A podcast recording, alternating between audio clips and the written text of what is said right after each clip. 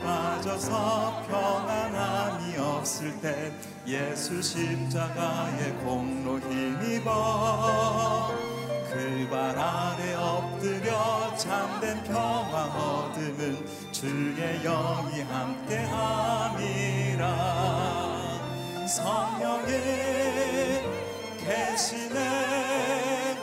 할렐루야 함께 하시네. 좁은 길을 걸으며 밤낮 기뻐하는 것 주의 영이 함께하니 나와 동행하시고 나와 동행하시고 모든 염려하시니 나는 숲의 새와 같이 기쁘다. 내가 기쁜 마음으로 주의 뜻을 행함은 주의 영이 함께함이라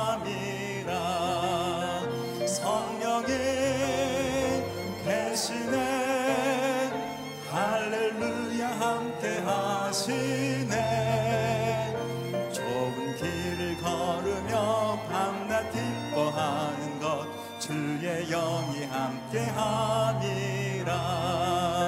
세상 모든 욕망과 나의 모든 정욕은 십자가에 이미 못을 박았네 어둠 밤이 지나고 무거운 짐 벗으니 주의 영이 함께함이라. 성령이 계시네 할렐루야 함께하시네. 좁은 길을 걸으며 밤낮 기뻐하는 것 주의 영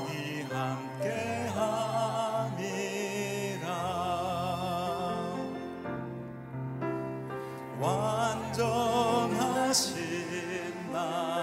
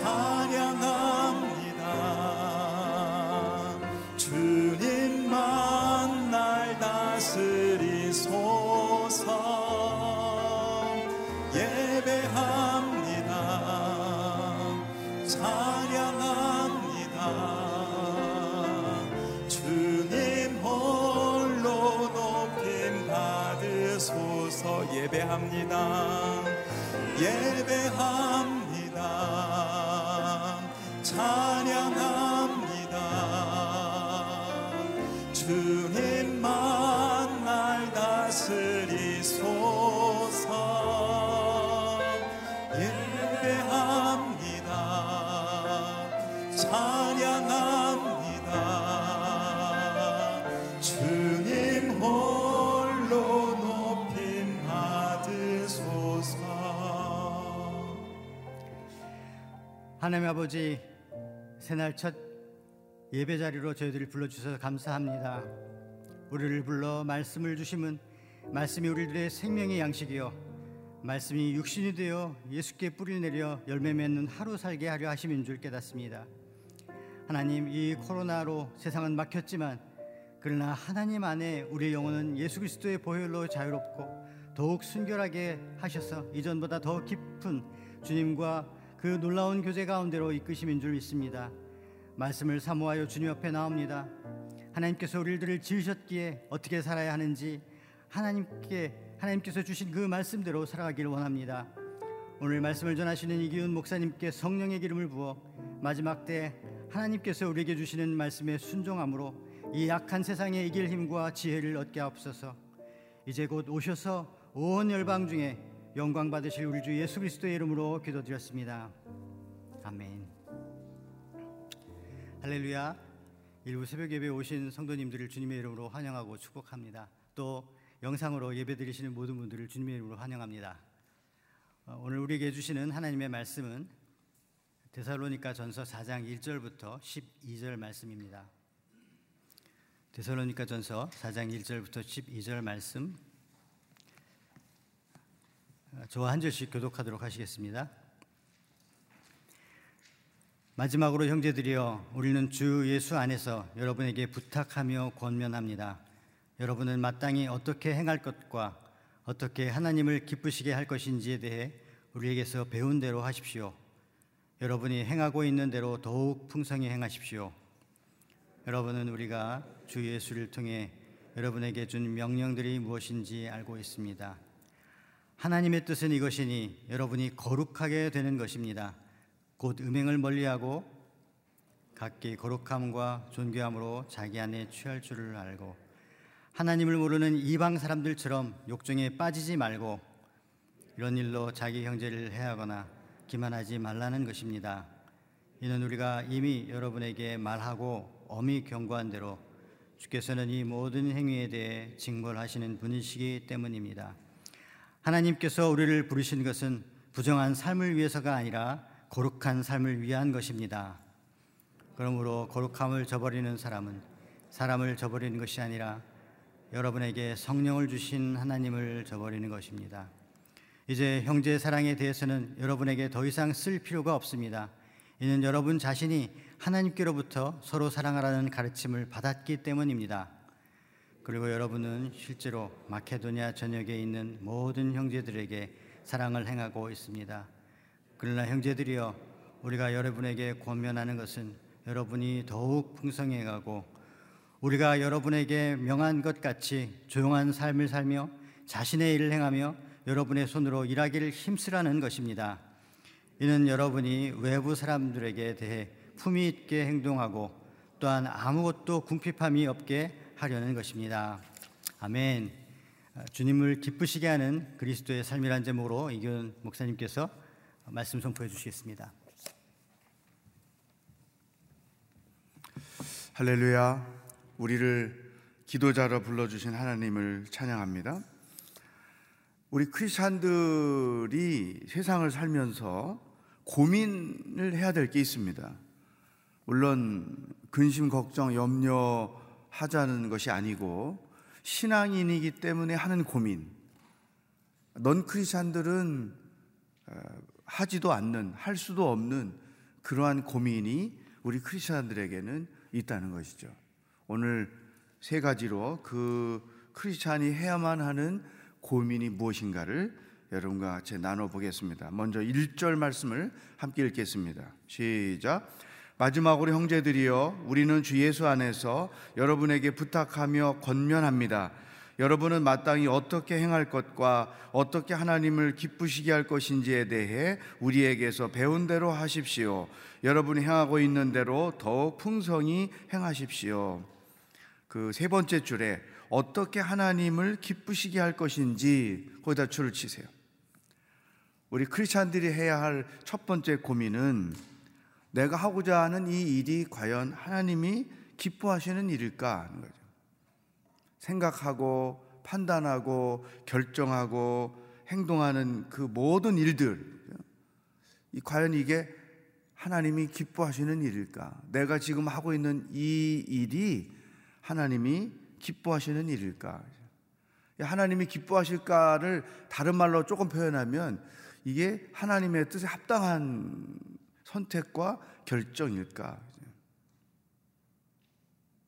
분노, 화가 어떤 일 때문에 화가 났어요. 그래서 그 화를 내면서 어 막 욕을 하고 싶고 집어 던지고 싶고 막 그럴 수 있잖아요. 어, 그럴 때 글쎄 화난다고 이렇게 하는 게 하나님이 기뻐하실까? 예. 또그 젊을 때는 부부들이 갈등 많이 하잖아요. 갈, 뭐, 뭐, 뭐 어떤 일 때문에 서로 다투고 하루 이틀 말을 안 하고 뭐 이렇게 에, 지옥처럼 서로가 만들 때 이렇게 하는 게 이제 하나님 기뻐하실까? 예.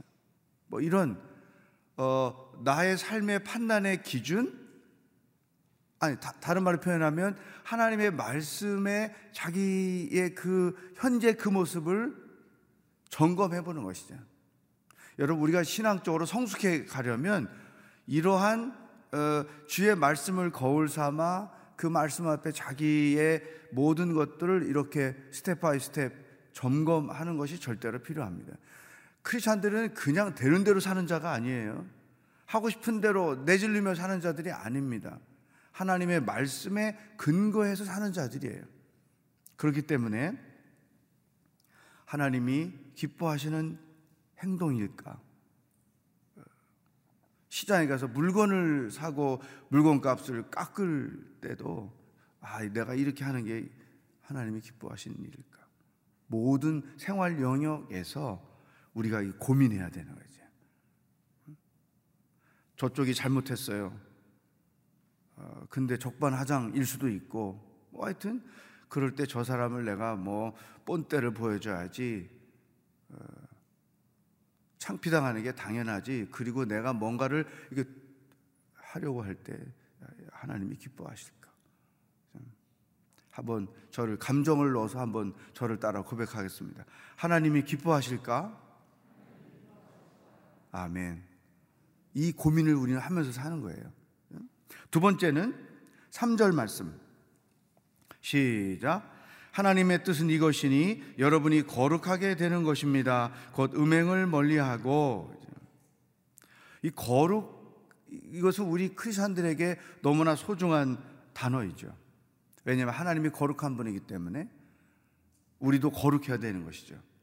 근데 이 데살로니가 교회가 여러 가지로 칭찬을 받았는데 갖고 있는 문제가 있었어요. 그것이 뭐냐? 음행. 또 사절에 보면 거룩함과 존귀함으로 아내를 취할 줄 알아라. 이방 사람처럼 욕정에 빠지지 말아라. 이 성적인 문제가 있었다는 것이죠. 근데 이것은 그 당시의 문화였습니다. 로마의 문화. 이방인들이 자기들이 믿고 있는 신에게 의식 제사 드릴 때의 문화였어요.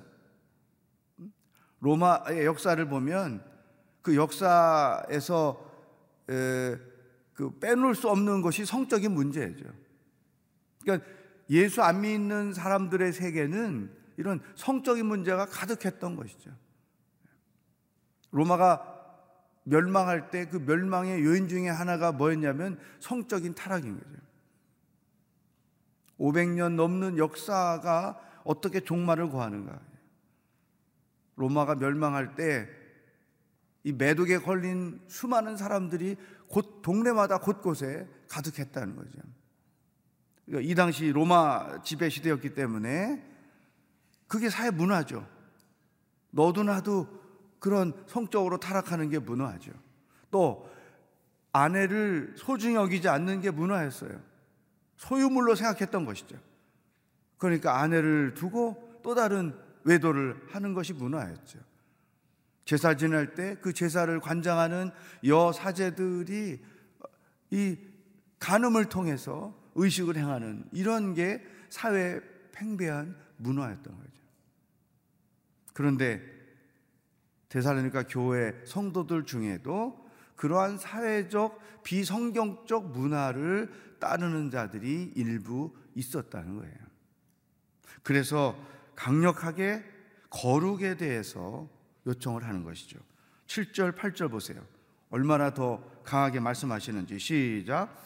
하나님께서 우리를 부르신 것은 부정한 삶을 위해서가 아니라 거룩한 삶을 위한 것입니다. 그러므로 거룩함을 저버리는 사람은 사람을 저버리는 것이 아니라 여러분에게 성령을 주신 하나님을 저버리는 것입니다. 얼마나 무서운 말씀을 하십니까? 그런데 놀랍게도 이런 성적인 문제는 인간의 역사 속에 항상 내재하고 있다는 거죠. 아마 저보다 여러분들이 더 잘 아실 거예요. 저는 교인만 상대하고 교회 울타리 안에서만 살기 때문에 세상 문화를 모르는 게 있죠. 여러분들이 훨씬 더 목회자보다 세상 문화를 잘 알 거예요. 남자들의 세계, 여자들의 세계 속에 성적으로 어떻게 타락해 가고 있는지. 그래서 우리 크리스찬들이 해야 할 두 번째 고민은 여기에 있는 거예요. 대개 범죄의 온상이 되는 어, 세 가지가 있는데 하나는 돈이죠. 돈이 있는 곳에 범죄가 있습니다. 돈을 추구하는 곳에 범죄가 있어요. 또 권력, 권력이 난무하는 곳에 범죄가 있어요. 그 권력이란 어떤 이 국가를 지배하고 이런 권력도 포함되지만 조직 속에서 회사나 어떤 힘을 가졌을 때 그 힘이 가져다 주는 위험성은 범죄가 있다는 것이죠. 그리고 성인 거예요. 돈, 권력, 성. 이것은 크리스찬도 예외가 아닙니다. 이 세 가지와 관련되면 우리는 정말로 죄 짓고 살기가 굉장히 쉽다는 거예요. 그래서 이 거룩해야 될 부분 중에 특별히 성적인 부분을 그 교회에 맞도록 언급을 한 건데 이것을 포함해서 이 거룩이라는 말은 완벽해야 되고 100% 하나님 말씀에 순종해야 되고 흠이 없고 실수도 안 해야 되고 이런 개념으로 인식을 하면 거룩이 나하고 거리가 먼 단어처럼 하게 되죠. 그래서 어떤 사람들은 아예 포기한 채 하는 사람들 있단 말이에요. 그러나 이걸 우리가 조금 더 쉽게 이해하면 거룩이라는 것은 구별되는 거예요. 하나님을 믿는 사람으로서 믿지 않는 사람들과 나는 구별되는 거예요. 생활의 모든 면에 있어서 삶의 가치관, 주관, 세계관, 자녀를 양육하는 원칙, 돈 벌고 그 돈을 사용하는 원칙, 사람들과의 관계, 이, 이런 곳에서 자기 자신을 하나님의 뜻에 합당하게 구별하는 것이죠. 그래서 우리 크리스찬들이 해야 할 두 번째 고민이 뭐냐? 나는 구별되게 살고 있는가? 세상 사람, 넌 크리스찬들과 똑같이 살고 있느냐? 아니면 나는 그들과는 구별되게 살고 있느냐 하는 거죠. 그렇다고 해서 크리스찬이라고 어, 튀는 행동을 하고 어, 그런 것을 요구하는 건 아니죠. 그 사람의 인품이나 그 사람의 삶의 모습이나 그 사람이 일하는 태도에서 그가 가지고 있는 가치관에서 아 우리와는 다르게 사는구나. 원래 이 크리스찬이라는 용어가 교회가 만든 게 아니지 않습니까? 안디옥 교회의 성도들이 그 지역 사회에서 이런 이런 타락한 문화 속에서 사는데 그들과 다르게 사는 거예요. 그래서 저 사람들을 뭐라고 부를까 해서 예수처럼 그리스도처럼 사는 자들이구나. 그래서 크리스티안, 크리스찬이라는 용어가 나온 거죠. 굉장히 아이러니한 거죠. 교회가 만든 게 아니고 교회 밖에 사람들이 붙여준 이름인 거예요. 왜? 구별되게 살았기 때문에. 또 한 가지, 우리가 이 넌 크리스찬의 입장에서 보면 이런 기대를 크리스찬들에게 갖고 있어요. 우리는 하나님을 안 믿고 예수를 안 믿고 사는 자들이기 때문에 이렇게 살 수 있지만 당신들은 하나님을 믿는 자인데 그래도 우리와는 좀 더 나게 다르게 살아야 되지 않냐? 더 죄 안 짓고 살아야 되고 거룩하게 살아야 되지 않냐? 타락하지 않아야 되지 않냐?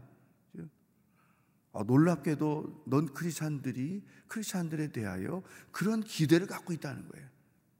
크리스찬들이 더 비난받는 이유는 우리보다 더 낫지 못함 때문에 그들이 생각할 때 자기들보다 더 낫지 못한데 무슨 종교인이냐 그런 사람이 천국 가면 나는 천국 안방에 간다 이런 얘기 하는 사람들이 있단 말이죠 현대 크리스천의 위기는 구별된 자가 없다는 거예요. 교회를 가기 때문에 교회 다니는구나 아는 것 빼고는 함께 일하면서 함께 교제하면서 함께 그 가정 안에 살면서 크리스찬이 아니구나 크리스찬답구나 이런 판단이 다 되는데 구별되지 못한다는 거죠. 음. 어떤 분이 중보기도를 부탁을 하셨는데 자기 남편이 예수를 안 믿어요. 예, 그래서 혹시나 내가 신앙인으로서 아, 남편의 구원의 문을 닫지는 않을까 그런 염려 때문에 결혼을 하고 남편이 예수를 믿기 전까지 오랜 세월 정말 신앙인으로서 성숙함을 보이기 위해서 수고를 많이 한 거예요. 나중에 이 남편이 예수를 믿게 됐는데 당신 하고 살아보니까 당신 같은 당신이 믿는 하나님이 정말 그런 분이면 나도 이제 예수를 믿고 살고 싶다. 예. 성경대로 하는 것이죠. 예. 그래서 우리가 이런 고민을 하고 살아야 돼요. 나는 non-Christian들과 비교해 볼 때 구별되는가? 이제 이 현대 크리스찬들의 이 크리스찬으로서 이거 독특함 이것을 잊어버리는 게 문제인 것이죠.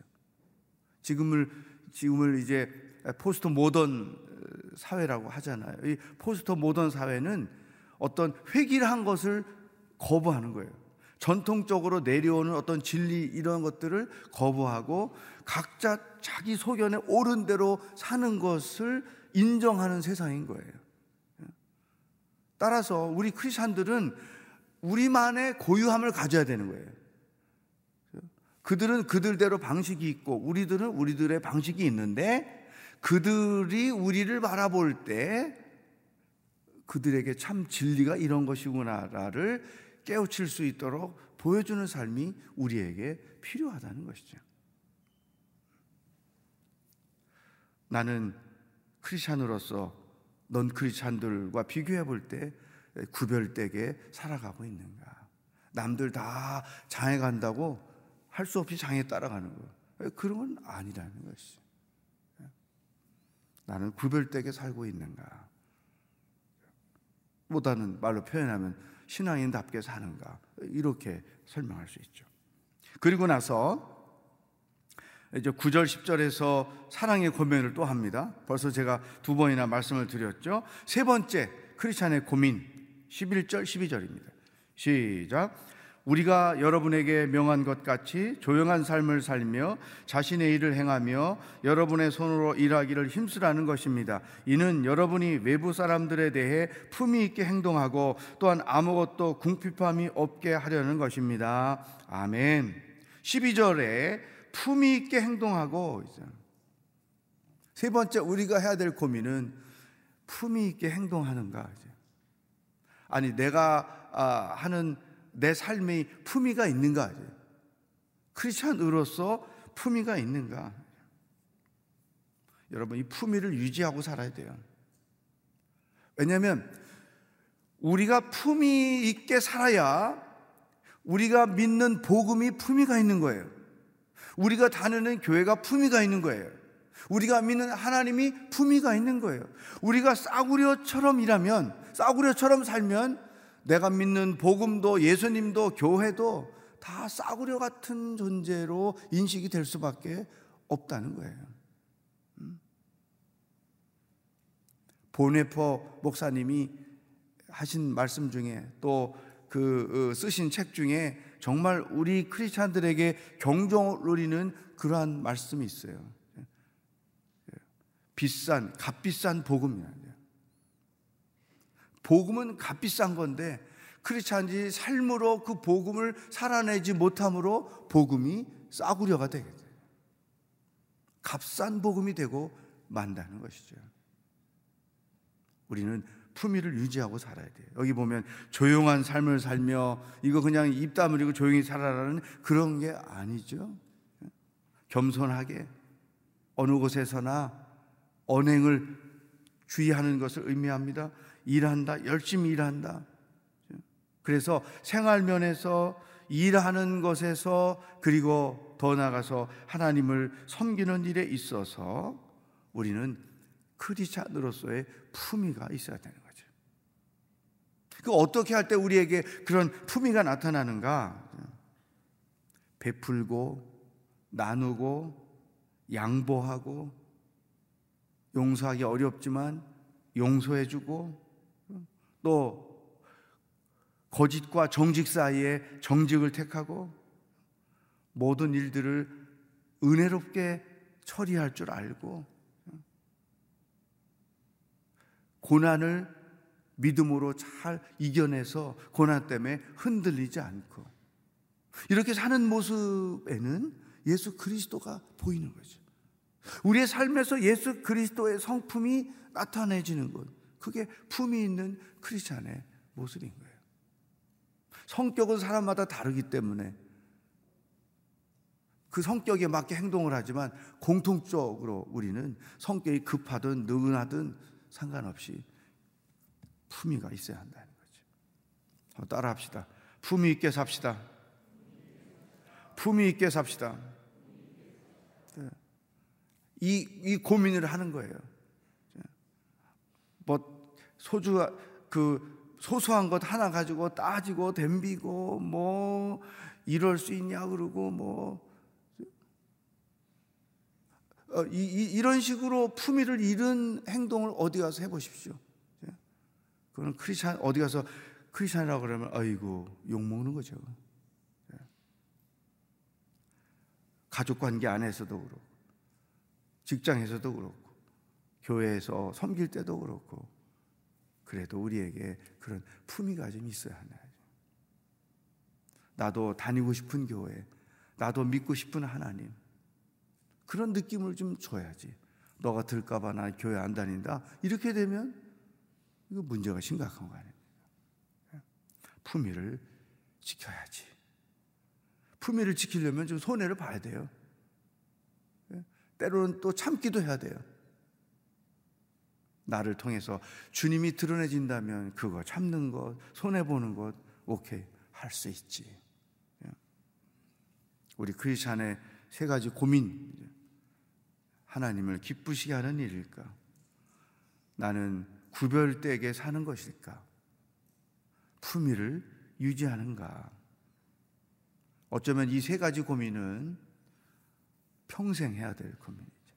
주님께 부름받을 때까지 이 세 가지 고민을 가지고 사시는 저와 여러분들이 될 수 있기를 축복합니다. 오늘 주신 말씀 가지고 함께 기도하겠습니다. 하나님의 뜻에 합당하게 행해서 하나님이 기뻐하시는 일을 하며 살기를 소망합니다. 거룩을 지켜서 이 혼탁한 죄 많은 세상에서 구별되게 사는 자가 되기를 원합니다. 어떤 상황과 형편에서든지 품위를 지키며 사는 자가 되기를 원합니다. 그래서 나를 통해 예수 그리스도가 나타나는 그러한 품위 있는 크리스찬이 되기를 원합니다. 오늘 주신 이 말씀 세 가지를 붙잡고 다 같이 합심해서 기도하겠습니다. 하나님 아버지 감사합니다. 찬양합니다. 오늘도 하루를 어떻게 살아야 하는지 우리들에게 말씀해 주시니 감사합니다. 하나님 신앙인으로서 하나님의 말씀을 묵상하며 기도하는 자로서 언제나 하나님을 하나님이 기뻐하시는 일일까? 이게 하나님의 뜻에 합당한 일일까를 판단하고 성찰하고 자기 자신을 점검할 줄 아는 성숙한 신앙인이 되게 하여 주옵소서. 하나님이 세상은 죄악으로 가득 찼습니다. 그런 환경 속에서 우리가 살아가고 우리의 자녀들이 살아갑니다. 신앙인으로서의 성경적 가치관을 가지고 세상 풍속을 쫓지 않고 정령을 쫓지 않고 그래도 넌 크리스찬들과는 구별되게 인생을 살아가는 하나님의 자녀들이 되도록 인도하여 주시옵소서. 아버지 하나님, 품위 있는 크리스찬이 되기를 원합니다. 일상생활 속에서 품위를 지키며 사는 크리스찬이 되기를 원합니다. 오 살아계신 하나님, 정말로 우리가 그리스도인으로서 독특하게 뛰어나게 행동하는 것은 아니지만 주의 말씀을 묵묵히 실천하며 삶 속에서 신앙인의 가치가 나타나고 삶 속에서 예수 그리스도의 성품이 나타나고 삶 속에서 하나님의 말씀이 드러내질 때 사람들로부터 존경받을 수 있는 영적인 품위가 우리 가운데 세워져 갈 줄로 분명히 믿습니다. 오 살아계신 하나님 아버지 그놈으로 인하여 우리 모두가 다 하나님의 영광을 나타내고 구원의 통로가 되고 축복의 통로가 되는 하나님의 사람들로 온전히 살아갈 수 있도록 인도하여 주시옵소서. 하나님 아버지 오늘 하루를 어떻게 살아야 하는지 말씀해 주시니 감사합니다.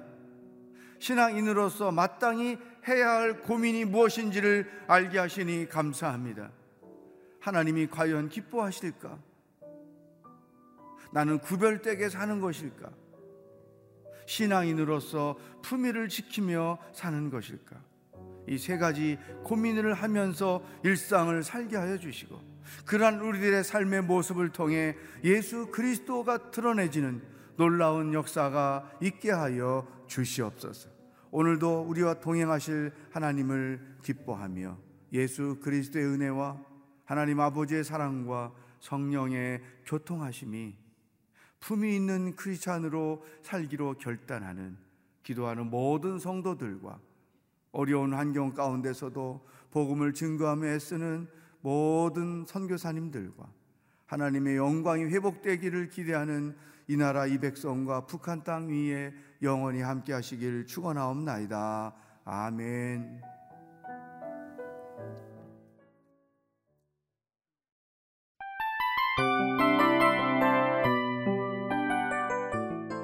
이 프로그램은 청취자 여러분의 소중한 후원으로 제작됩니다.